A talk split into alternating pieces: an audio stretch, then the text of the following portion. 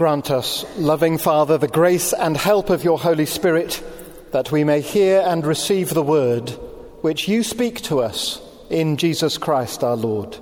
Amen. I was always taught to pray before embarking on a sermon, but lately I've become more wary of doing so, having heard a story about a vicar's daughter who noticed that this was something her father always did. Every time he was about to preach, he would pause to pray. So one day she asked her mother about it. "Mummy, why does Daddy always do a prayer before he does a sermon?" "Well, dear," said the mother, "it's because he's asking God to help him as he preaches." The little girl thought about this for a moment or two, and then said, "But Mummy, then why doesn't God help Daddy?" In a few minutes' time, we will come to the rite of consecration, at which our sister Jackie will make vows to live a life consecrated to God in singleness and celibacy in order to give herself more fully to the service and mission of God and to prayer. But before that, I want to reflect, if I may, on the words we heard from our epistle reading a few moments ago, words from the letter of Saint Paul to the Ephesians, chapter three. I'm intending to refer quite closely to the text of the Bible passage, so you might find it quite helpful to have it open on page six of your service booklet. Some of you may have heard me say before that although Holy Scripture is, of course, always more than carefully crafted literature, it is seldom less than that. I'll say it again. Although Holy Scripture is, of course, always more, much more than carefully crafted literature, it is seldom less than that. And these verses from Ephesians chapter three are a beautiful example. Uh, the passage is almost poetic. The eight verses, as you can see from the way they've been printed in the service booklet, form four symmetrical sections. Think of it as a big sandwich, bread filling, filling bread. In the middle of the reading, there is a double prayer, two paragraphs in verses sixteen and seventeen and verses eighteen and nineteen. Two stanzas each, two verses long, each beginning, "I pray that." And those two middle sections are topped and tailed by an introduction and a conclusion. The introduction in verses fourteen and fifteen invite us to picture the apostle on his knees praying for the readers of the epistle. And the conclusion in verses twenty and twenty-one is a classic doxology, as it's called, a, a resounding declaration of, of glory to God. It's a passage which I want to suggest speaks very directly and, as I say, beautifully to Jackie as she makes her life vows today, but also to each and every one of us here, certainly to those of us who are seeking to live day by day as faithful and followers, uh, faithful and fruitful followers of the Lord Jesus. As happens quite often, I find, this passage is perfect for this occasion, for Jackie, and the step she's about to take, for us as we witness it and as we reflect on our own calling uh, before God. This text is thoroughly appropriate, even though this text was not chosen with this occasion particularly in mind. This text is simply the appointed epistle for the ninth Sunday after Trinity. I want to home in, first of all, on the content of that double prayer in the central two paragraphs, the heart of the reading, the meat, as it were, in this sandwich, because here we find a prayer for Jackie and for each one of us. But then I want to point out two rather wonderful progressions, which are to be found in the passage as a whole, two progressions which are a reminder that even a person who is about to take a vow to a life of consecrated singleness is not in fact receiving a call to be alone, but a call to serve God in community. I'll explain what I mean by that at the end. So first of all, what is it that the apostle prays for his readers in this passage, and what might it say to Jackie and to every other follower of the Lord Jesus today? Well, the first thing that strikes me about it is that it is not a prayer for anything that the apostle hopes his readers will do. It's rather a prayer for what he hopes they will be. The, the climax of this double prayer comes at the end of verse nineteen, that you may be filled with all the fullness of God. That is not a modest prayer. Paul is not praying that his readers will find a convenient place to park their car when they gather for worship week by week. He's not praying that they will be empowered for any particular work. He's not praying that they will evangelize boldly, pray devoutly, care for the needy with compassion and generosity. He prays that they will be filled with all the fullness of God. And of course, that's a paradox, and Paul knows it all too well. How can any human being, even Christ himself, let alone ordinary mortals like you and me, be filled with all the fullness of God? Well, isn't it interesting that Paul will not allow any logical, rational stumbling block, any reservation there might be about the extent to which such a prayer could ever truly be answered? Isn't it interesting that Paul does not allow any such rational stumbling block to prevent him from praying that prayer all the same? And his prayer for his readers is our prayer for you this morning, Jackie, that you may be filled with all the fullness of God. And it can be our prayer for one another too, that we might each be filled with all the fullness of God. Why would we settle for anything less than that?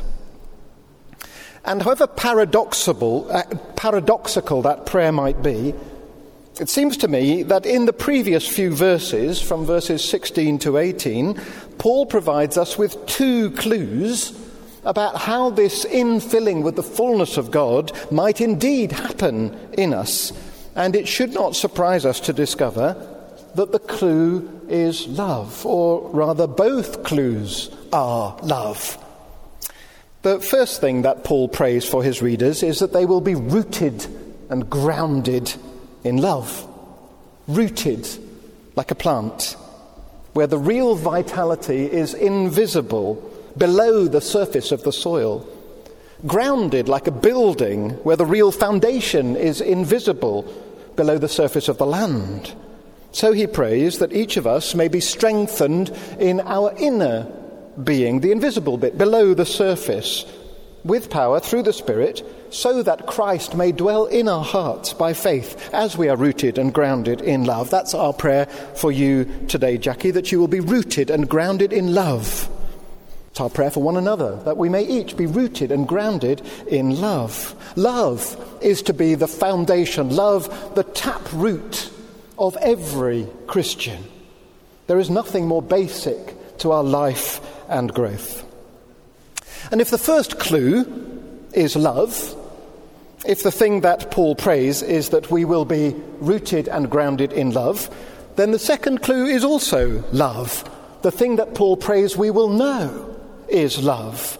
Look at verse eighteen. I pray that you may have power to comprehend, to grasp the breadth and length and height and depth, and to know the love of Christ which surpasses knowledge. Again, it's a paradox, as Paul is well aware. How can you know something which surpasses knowledge? How can you comprehend the incomprehensible height and depth and length and breadth of Christ's love?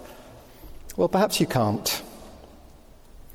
But perhaps as you ponder it and meditate upon it and long to grasp it, you may find yourself grasped by it.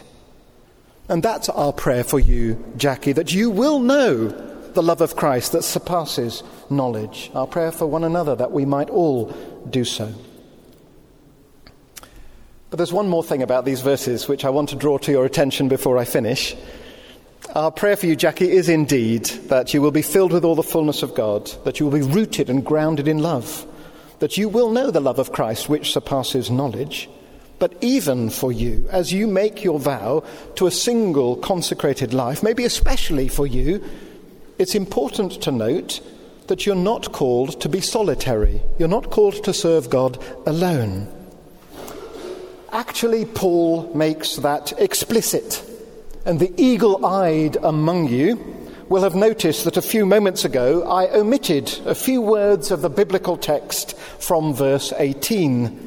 What Paul prays for his readers is in fact not just that they will have the power to grasp the love of Christ which surpasses knowledge, but that they will do so with all the saints.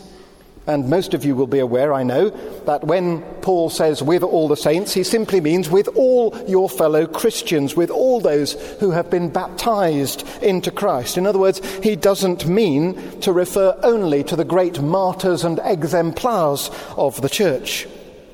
He means that if we are going to attempt the impossible, which is to know the love of Christ which surpasses knowledge, we are at least going to have to do it in company with one another. Even those who are called to a single consecrated life are called to love and to know Christ's love in the company of Christ's people. And that brings me finally to what at the outset I called two wonderful progressions through these verses which drive that point home. The first is a double progression relating to the persons of the Trinity. These verses assume, if I dare put it like this, that even God's own experience is to know love in community. There is no solitary experience of love, even in the Godhead. So the passage moves in a subtly Trinitarian way, as you will see, from a reference to the Father in verse fourteen, to the Spirit in verse sixteen, to Christ in verses seventeen and eighteen.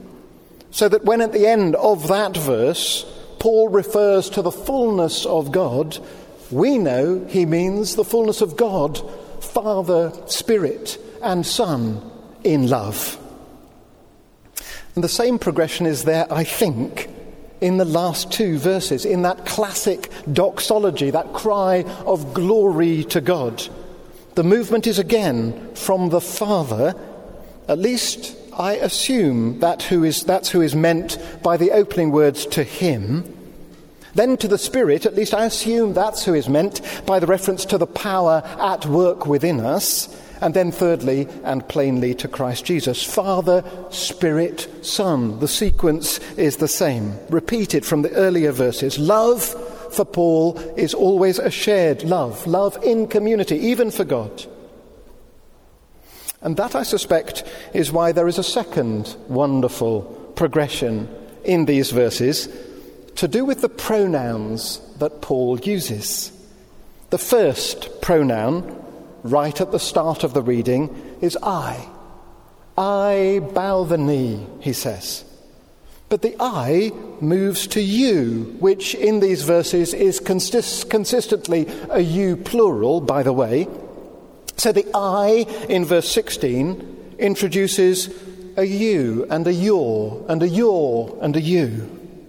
And the I in verse eighteen introduces a you and a you. But look how the reading ends in verse twenty with an us and a we. I turns to you, turns to we. That's how it is in the company of Christ's people. It's interesting that there are no third-person pronouns in this passage. There is no him, no her, no them. No one is outside this circle of love. Only I and you and we. The height and the depth and the length and the breadth of the love of Christ, which surpasses knowledge, is only ever known by persons in community, even among those who are called to a single consecrated life. In the name of the Father, and of the Spirit, and of the Son. Amen.